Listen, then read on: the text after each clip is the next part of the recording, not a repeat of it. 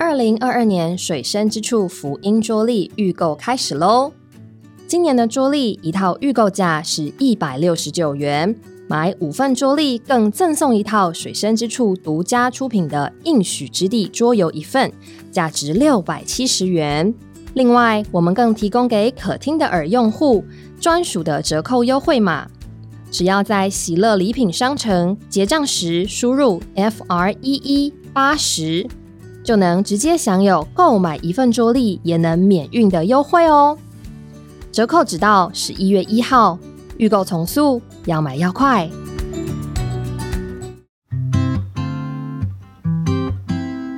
各位朋友大家好，我是刘弟兄。多年前啊，我们在广播电台制作了一系列福音真理的节目，其中啊有许多精彩的人生故事，令人回味无穷。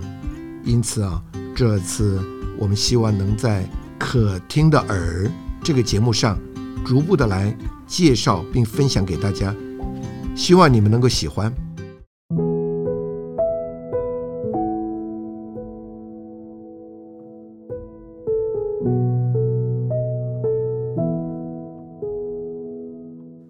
热恋中的情人在约会的时候，大多都是想着游山玩水，吃遍美食，用镜头来捕捉彼此相处的身影。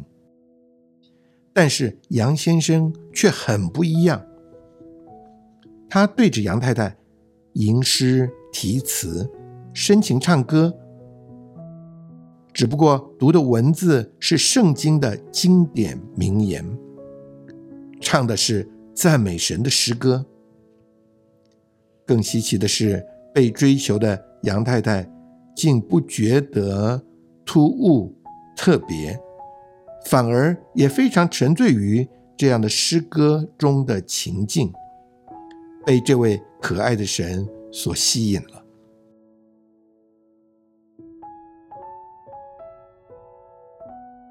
那么在以下的时间里面，我们特别邀请到杨明湖弟兄还有韩月玲姊妹到我们的节目里来来见证他们是如何认识这位卫士之神。在一节目的开始呢，我想是不是先跟我们的杨弟兄韩姊妹啊，跟我们听众朋友打个招呼。各位听众大家好，我是杨明湖弟兄，大家主里平安。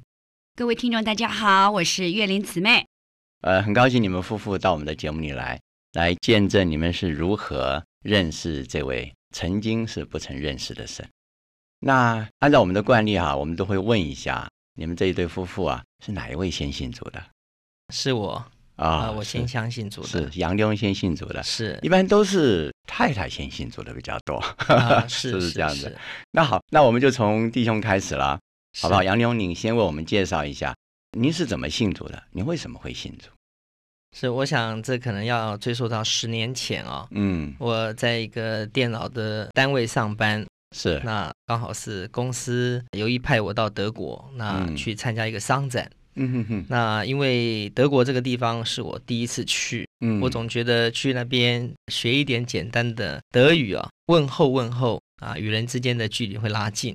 是，碰巧我的同事里面有一位他的妹妹啊。刚上这个大学，那他是德文系的、嗯、啊、哦，可以教我这简单的问候。是是是，他就安排了几次的课程，在安排课程之前呢，就送了我一个很小很小的卡片。嗯，这个卡片呢是圣经里面旧约诗篇第二十三篇。哦，哦哦，那真是举世闻名的诗篇、哦。哎，对，耶和华是我的牧者，嗯哼哼，我必不致缺乏。是是，当我把这一篇读完之后，嗯，我觉得比我以往所认识，无论唐诗三百首啦，或是我所看过的书籍啊，都觉得温馨而且有味道。嗯、接着，这个小姊妹就邀请我，如果这一趟到欧洲参展，嗯、若是有所领悟，很欢迎我来参加他们的基督徒的聚集。是，那我也就欣然接受了。是，我去德国出差的时候，嗯。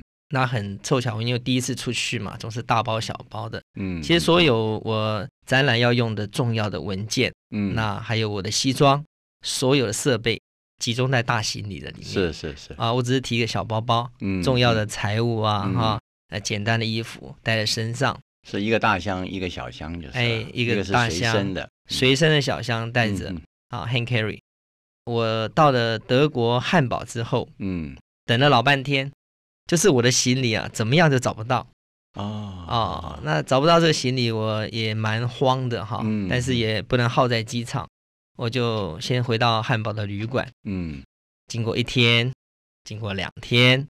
那真的是心里就慌了哦，嗯哼哼，因为公司派你来，啊，就是为了要参展，参展所有的家当啊，都在那个大箱箱的里面。是，我实在有点慌了，我就不晓得为什么，就有点感觉好像是要求神吧，或是说祷告吧。你家里没有什么别的信仰吗？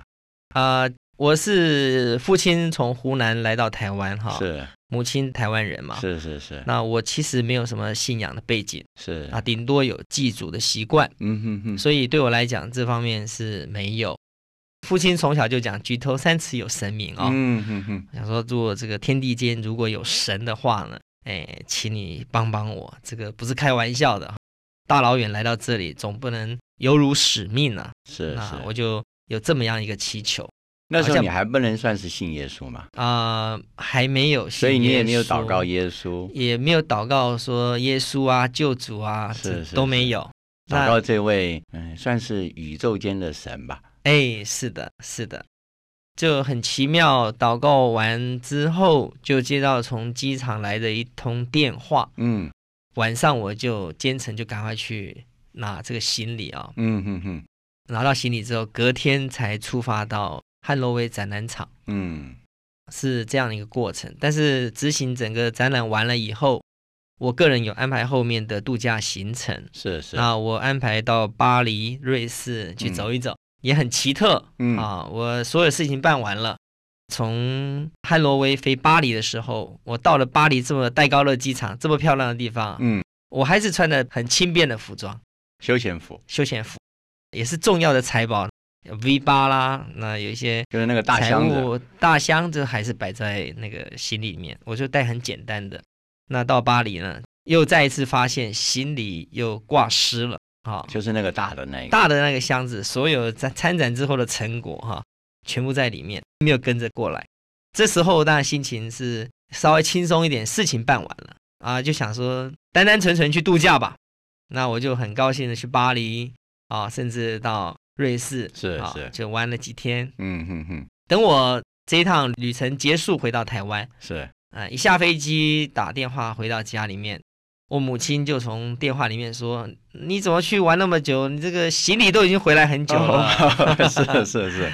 呀，那后来啊、呃，我就很顺利的，就是那个大皮箱自动回家就是了。啊、呃，比我提早回到台湾。嗯哼哼，哎，也是很奇妙的事。是是是。所以因为这样的关系呢，跟你信主应该是有一个影响力就是了。对，那之后你什么时候受尽得救呢？相相信这位主的呃，那一年是一九九一年的三月底回到台湾、嗯、那在三月底四月初我就参加了那个所谓教会里面的小型聚会、嗯、在家里面的聚会、就是、家庭聚会一样，家庭聚会里面就有诗歌啦啊，那有有读经啦，是。那我虽然活了二十七年啊，我也没有听过耶稣啊，也没有唱过诗歌，是 是, 是。但我总觉得那个团体我很喜欢，那我觉得好像每个人都满脸笑容哈、哦，是 是, 是，而且满了喜乐，嗯。那我也蛮喜欢唱歌的，嗯哼哼。那就这样过了一个非常甜美的这个小型的聚会，嗯。那隔周我觉得这聚会不错，那个小女生那小姊妹也提醒我有这么聚会，嗯，我就自己跑去了。哦，哎，自己去参加这个聚会，家庭聚会。对，那刚开始没几个人，又有师母啊来接近我，就问说你有没有听过耶稣啊？嗯哼哼，我说没有啊，就听你们在讲嘛。那你要不要呼求主的名啊？嗯，那我很单纯，我说好啊，你就呼求了，呼求三声完了以后，这个师母很有信心哦，他就、嗯、那你要不要受浸啊？你怎么答？我说好啊，那你就信主了。是，我就这么单纯。那而且那天其实在这个家里面连啊、呃、受浸的衣物啊，他都都是临时跟他家里人借，对对，运动服哈、嗯，我就这么信主了。那到现在就十年，十年多一点的时间，太好了，这样子。那现在应该换换我们的姊妹了，是是。杨太太应该是信主是受谁的影响呢？啊、呃，我会信主是因为我先生那时候在追我，嗯，他给我传的福音。但是我在受浸之前是有蛮多的波折，嗯，不像我先生那么单纯。那因为我从小的家庭背景是拜拜长大的，嗯哼哼。因为我们家乡是一个渔村，嗯啊、呃，那渔村拜拜的风气是非常盛行的。对，听我妈妈说啊、呃嗯，我小时候很不好带。所以呢，就把我带到庙里哦，给那个观世音认作干女儿。哦哦哦，对，打个金牌啊、哦，给她挂着，就是说希望她保佑我哈、嗯，这个长大是好带。那从小我就这样子的家庭长大，所以初一十五啊，然后早晚一炷香。那每逢拜拜的时候，都我下厨去做。嗯，那是这样子的背景到我读书啊，我读。学校专科啊，到大学啊，读的是天主教学校。嗯、哼哼那我们也有接触一些圣经，但是在我们求学那段过程啊，总是觉得那是课程，嗯，学校的一个宗教课程，对我们一点都不感吸引力啊。嗯、哼哼哼所以总是觉得那是外来的宗教。嗯、那相对于我土生土长啊，然后从小就玩到大那种拜拜，觉得那蛮好玩的。嗯、啊，拜拜完啦，很热闹。就可以吃满桌子的丰富的那个菜肴，那常常庙会会有一些活动哈、嗯，我们都有去参与，所以就根深蒂固觉得那好像是我们台湾的一个宗教。嗯哼哼啊，甚至我出了社会啊，有接触一些团体啊，哦，当义工啊，我觉得这个好像还比较是适合我们台湾人。自始至终对基督教蛮排斥的。嗯哼哼对。那时候我先生他要追我，嗯啊，那时候追我的方式是很特别的，他就是拿个圣经啊、哦，跟我约会的时候讲的都是大家聚会的内容啊，嗯、哼哼清唱诗歌给我听，也不约我去喝咖啡，也不会约我去看电影。我说这样子的男人蛮稀少的啊、哦，就很特别。但最特别的就是有一次啊，晚上七点半。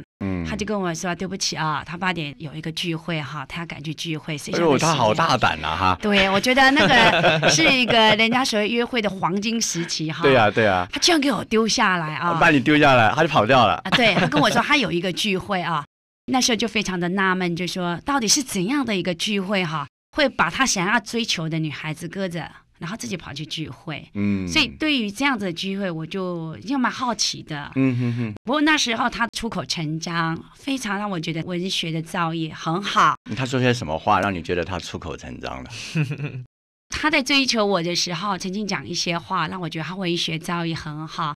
他跟我讲说，他想要找他骨中的骨，肉中的肉。嗯，他说我不觉得肉吗？然后有讲一句说，如果我们话讲的得宜呢，就好像一个金苹果落在一个银网里。嗯、我说，对，哎，真好啊，媲美白居易啊那种文学造诣。那是事后啊得救之后才知道，他所说的话都出自于圣经。是是。不过那时候他在追求我的时候。他跟我讲的这些话还蛮深深吸引我，嗯，然后加上他清唱的诗歌，哦，他唱诗歌给你听啊，清唱啊，没有伴奏的哦，跟时下的流行歌曲都不一样。哦、那他唱的诗歌里面哪一首呢最摸着你呢？我记得啊，那个歌词啊，那好像是因着你将我吸引，但是、哎、来来来来，杨牛，你帮我们唱一遍好不好？好，那我不客气了啊，你请唱。因着你将我吸引，我才能跟随亲近，是你是包容无限，我一生尽力不尽。好，听完杨妞唱的这首诗歌啊，我想你应该里面很深受感动，因着你将我吸引，不然这个你是谁了？对对，他唱不止这一首啊，哦、他曾经哎，为了追求我哈、啊，他那时候刚得救，应该还不到一年吧，嗯，他就在公园半夜里啊，在公园怕吵到别人，哎、在公园里哈、啊、唱了两个小时、哦，半夜是最安静的时候，对，在公园里，在公园里面唱歌是所有人做运动，唱到没有人运动，哎呦，所有的蚊子都集中在我身上，哎呦呦，他就把他一年来在那个聚会当中所学的诗歌哈，能唱的全部都录起来，嗯、然后送给我听。哎、当然也是他歌声好听，嗯，这个是他的那个殷勤的追求啊，嗯、那个下的功夫感动我。然后再加上诗歌里面写的那个情境，也深深的打动我，嗯，然后我觉得我真的很想认识四个你们代表的这位主角，我也想去看看他那个聚会，就是这位神到底是怎么一回事儿？对，怎么会让他这么着迷哈、啊？对，居然还可以把你丢在一边。对，所以他那时候是以聚会啊为主，嗯啊，那约会呢已经排在第二顺位了。嗯、那以一般时下的年轻人不是这样子啊，嗯、所以越是因为这样子会引起我的好奇，想一探究竟。所以你就去了？我就去，但是我很刚硬，嗯、参加福音聚会啊、家庭聚会都没有受浸，因为就我成长的背景里面，我不相信，嗯，所以好多弟兄姊妹给我传福音，我就说你们证明给我看。证明有耶稣的存在，嗯哼哼，你证明给我看有，我就相信，嗯，否则我没办法相信你们所说的那位神。杨牛在那个时候他这么坚持啊，几乎像铁甲武士一样这样的拒绝，那你怎么办？呃，我想当时因为我觉得这女孩子也深深吸引我哈，嗯哼哼，所以教会也教我们可以祷告，是求就得着，寻找就寻见嘛，是叩门就给你开门。所以呢，我就尝试用祷告，并且我怕一个人祷告力量不够啊，嗯、我就跟很多弟兄姊妹讲这样的情形，哦、请他们帮我代祷。是是是、啊，就把这个韩月玲小姐呢祷告到神的面前来。那交往的过程中，因为她本身有机会想要转业啊，那需要学一点电脑。我在电脑这个行业一段时间，是啊，我刚好就设计了一个小小的一个程序了哈。是是，每一个早晨啊，就邀请他到我住的附近的公园，花半个小时教他怎么样做中文的打字，是是啊，使用电脑。那末了、呃、花十几分钟啊，读一点圣经，唱点诗歌给他听。嗯啊，最后就请他请我吃个早餐。你这个设计成功了吗？啊，这个设计蛮有效果的，维持有一个多月的时间哈。天天吗？呃，天天，哎、只要上半天。啊、我认为这样追求呢，这个是最有时效的。你同意了吗？哎，同意。现在来看，应该虽然那时候是他设下的陷阱，然后我一步一步走向他设下的陷阱，这样子。那后来到了大概一个多月之后，有一次他就。主动呢，希望说，哎，你唱的诗歌啊，读的圣经，我看还不错，嗯，你可以送我一套吗？嗯，那我就很乐意的就买了一整套送他，然后接着就带他去参加呃小排的聚会，就是家里面的聚会。嗯、是，对。那这样说起来，那个时候你要圣经诗歌的时候，应该心已经比较软一点了吧？我的确是刚开始是蛮硬的，就是先入为主哦，总觉得你们是保险的业务员。哦，为什么这种感觉呢？因为业务员啊，尤其是保险的业务员啊，一直会跟你讲那个产品多好又多好，然后非常殷勤。可是, 可是保险业务员有好处，他们有什么好处呢？对啊，我就想说他们一定有好处。哦，这样的。我那时候就是根深蒂固说，你们一定有好处，你们是搞业绩的啊！我说为什么那么殷勤，而且大批人马就围攻我一个？我是属实的来讲，我觉得他们就是这样子啊。但是几次呢，到人家的家庭聚会去呢，不一样，那就比较温馨，嗯、弟兄姊妹的关心，那个喜乐，让我觉得我是一个人只身从高雄上来北部啊、哦。嗯，嗯其实我蛮孤单的，但是在那个家庭聚会，渐渐的我就摸到那样子的感觉，我很喜欢。嗯啊，然后也就因着说，我也很想更深入了解他唱的诗歌啊，他读的圣经。然后再加上有几次这样从事的家庭聚会，人家问我要不要受浸，我也就在跟我先生那个时候的家庭同一个浴缸就受浸了。哎呀，对，所以你们两个都是在那个同一个家庭聚会的那个家里面受浸的，就是是的，是的。哎呀，那个弟兄很扶持我们的交往，这样太甜美了。那您信主以后，我知道呃杨弟兄你这边大概不会有太大的问题，因为你们家几乎没有什么太强烈的宗教背景。是，按照刚才呃杨太太你的说法来讲，应该你有很强烈的这个宗教背景，照我们的经验来说，应该受到很大的压力哦。对，因为我从小是从佛教家庭长大的啊、哦。当我据实以报跟我妈妈讲说我是一个基督徒啊、哦，嗯、但是我妈妈反弹很大、哦哎、因为她说哎，从小你是观世音就认干妈了啊、哦，对呀、啊，那你现在是认别人当爸爸啊？她认为我认耶稣当爸爸，她就说如果你真的很需要一个干爸爸，她要带我去关公庙，哎，叫我认关公当爸爸。这样就是我有干妈跟干爸，是是是啊，他的观念是这样。那我说不是，我不是就是要认一个干爸爸，觉得我接受的这位神是真神，嗯，但是我是这样跟我妈妈讲。但是我信主之后呢，我妈妈逼迫就来了。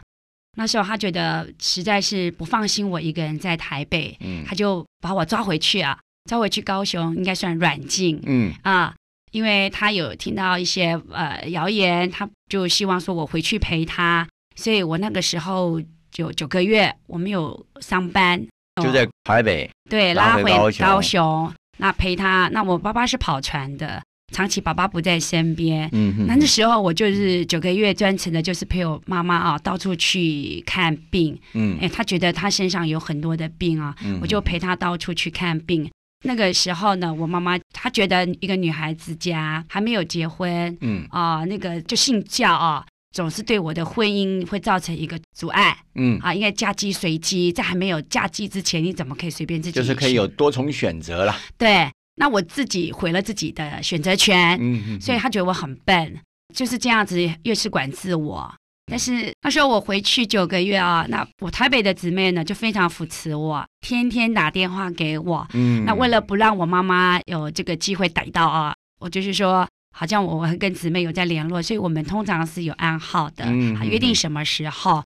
那有时候我会在我们家的佛堂啊，哦，就是读经，哦，佛堂读经，因为我们家是拜拜的，在佛堂那边有装电话，所以我只能在佛堂那边读经。哎，有一次被逮到了，哎呦，他觉得我大不敬，哎，怎么就是两派宗教在同一个屋檐下开打起来了？所以这个逼迫更是那时候，哎，对，有根本不希望我去教会，他觉得我们是信佛的啊，拜拜的哈，最好不要去走教堂，他就是触犯他所拜的那个神。是，亲爱的听众朋友。我想听到这里呢，我里面一定都很好奇，这个杨弟兄怎么都没有反应哈？我想我们就摆到下一集。现在这个杨太太这边开始面临到逼迫了，那我想后面这一段呢，一定是你们期待想要知道后续如何发展。那么欢迎您下一次再继续收听我们福音真理座谈这个节目。好，亲爱的听众朋友，我们必须和您说再见了。亲爱的听众朋友，再见。再见。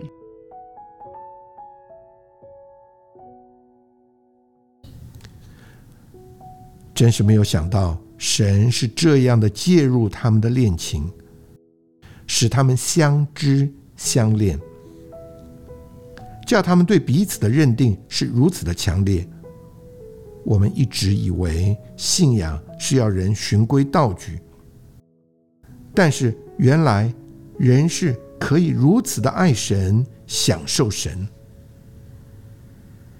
怪不得圣经上说，做丈夫的要爱你们的妻子，正如基督爱教会，为教会舍了自己。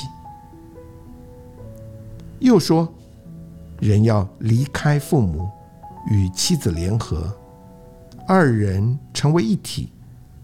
这是极大的奥秘，但我是指着基督与教会说的。